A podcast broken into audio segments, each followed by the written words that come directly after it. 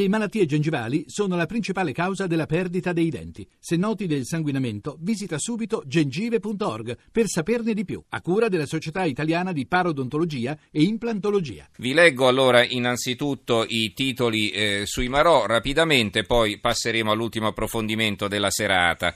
La Stampa di Torino apre così: Marò, primo successo dell'Italia, eh, il Tribunale dell'AIA, Girone torni a casa per l'arbitrato, Delhi non ci sta, decidiamo noi.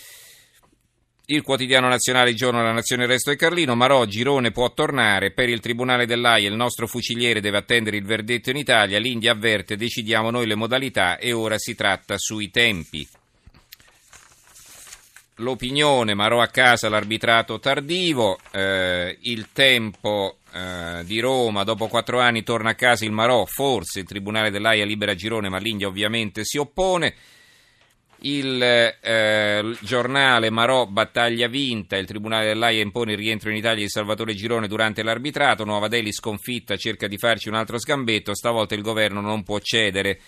Un commento intitolato così: la sinistra ora festeggia per una causa che snobbava. E poi eh, il Fatto Quotidiano, il Marò, Girone in Italia mentre si fa l'arbitrato. Eh, libero, la prima vittoria sul caso Marò, Girone tornerà a casa. E poi ancora il Manifesto, no, sul Manifesto non c'è neanche una riga in prima pagina, mi sono, ah sì, qui giù un titoletto, una colonna, Girone può tornare ma è mezza vittoria. L'Unità, Girone torna a casa, Marò in Italia durante l'arbitrato. Il Dubbio, la Corte dell'AIA all'India, restituite Girone all'Italia. Il Mattino, svolta Marò, anche Girone torna in Italia. La Gazzetta del Mezzogiorno, finisce l'incubo per il Marò, Girone a Bari in attesa dell'arbitrato. L'apertura del secolo diciannove, svolta sui Marò, Girone può tornare a casa. Infine Giornale di Brescia, il Tribunale dell'AIA, il Marò torni a casa in attesa del verdetto.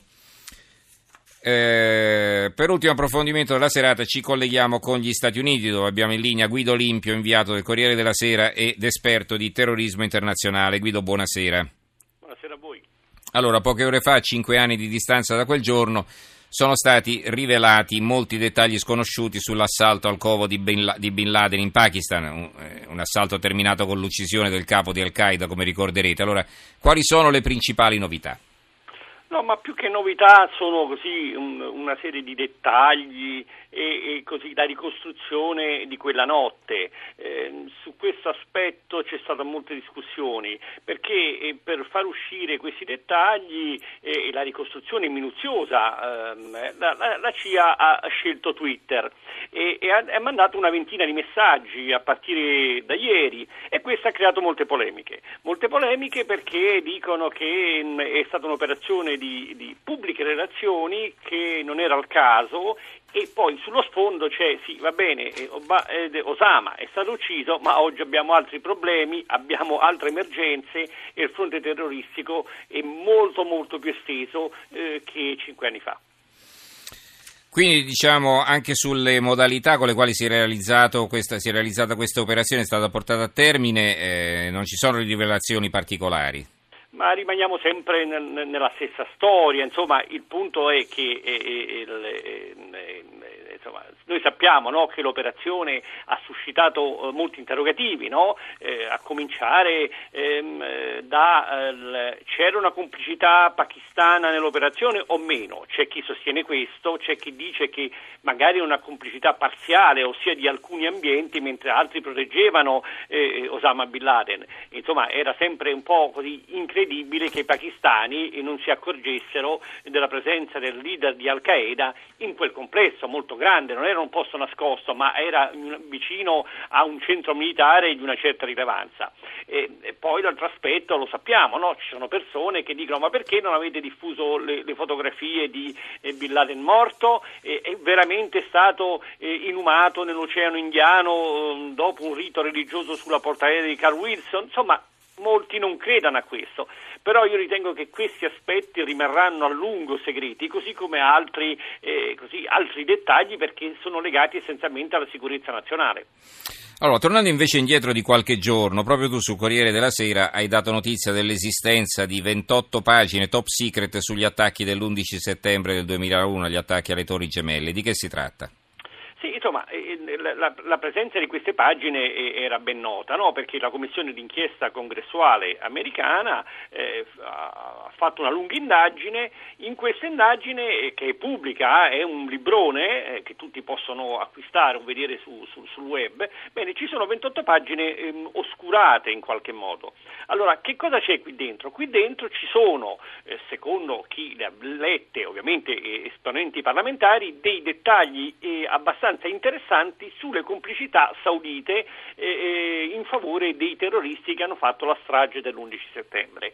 Ehm, eh, Proprio la presenza di questi dettagli ha spinto allora il Congresso, poi la Casa Bianca, a tenerle eh, riservate. Eh, oggi c'è un dibattito in corso, vanno rese pubbliche o meno. Obama eh, ha lanciato dei segnali di disponibilità, il direttore dell'intelligence lo stesso, il capo della C I A, che è un po' più vicino ai sauditi, ha detto di no. Perché ha detto di no? Perché queste informazioni sì sono intriganti, ma non sono sempre corroborate, non sono sempre eh, come dire, sostenute da prove concrete, quindi eh, riportano delle notizie, eh, se volete vi dico quali in, in sintesi, è che diversi esponenti sauditi hanno appoggiato numerosi membri del comando con soldi, con denaro o anche con un'attività di sostegno quando erano in California. Alcuni di questi erano personaggi che molto vicini ai servizi segreti sauditi. Cioè, ma sapendo che avrebbero compiuto l'attentato li appoggiavano, così come finanziano tante persone che stanno all'estero, tanti centri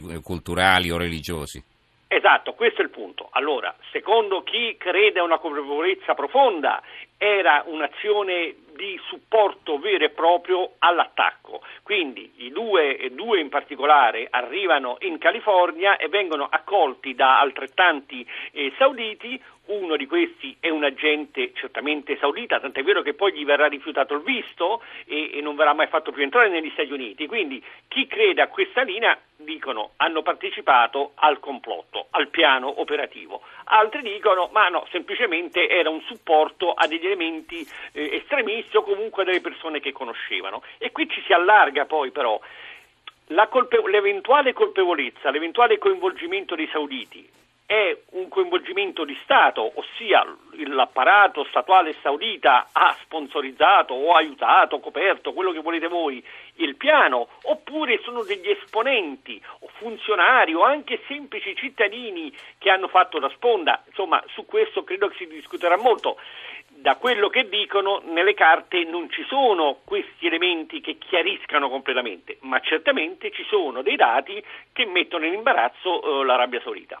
Mm-hmm. L'Arabia Saudita, alleato degli Stati Uniti, tradizionale alleato degli Stati Uniti, si considera anche alleato nella lotta al terrorismo, perché eh, dopo aver finanziato Al-Qaeda e probabilmente anche l'ISIS, adesso eh, gli si ritorce contro. La stessa Arabia Saudita ha paura, no, che ci possano essere ripercussioni sulla stabilità interna.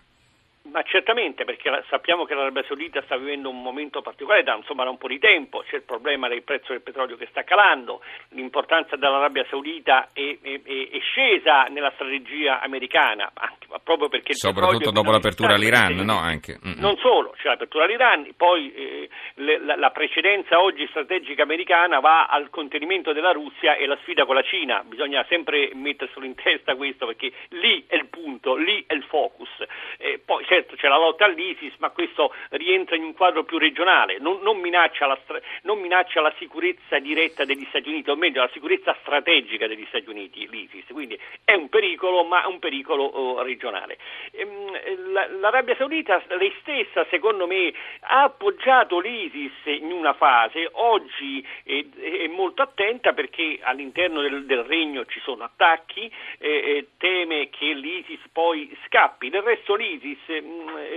Io credo che l'ISIS abbia ormai acquistato una certa autonomia anche finanziaria, no? L'abbiamo detto, l'abbiamo raccontato spesso, ossia con il petrolio, con i traffici. Detto questo, non c'è dubbio che ci sono eh, come dire, personalità, personaggi, associazioni, e non solo in Arabia Saudita, ma in molti paesi del Golfo, che appoggiano lo Stato Islamico. Insomma, è, è un intreccio abbastanza complicato e, come sempre, molto ambiguo e molto fumoso, come tutte le cose che riguardano il Medio Oriente. Grazie allora a Guido Olimpio per questa sua interessante analisi, ricordo inviato del Corriere della Sera negli Stati Uniti. Grazie Olimpio e buonanotte. Grazie a voi.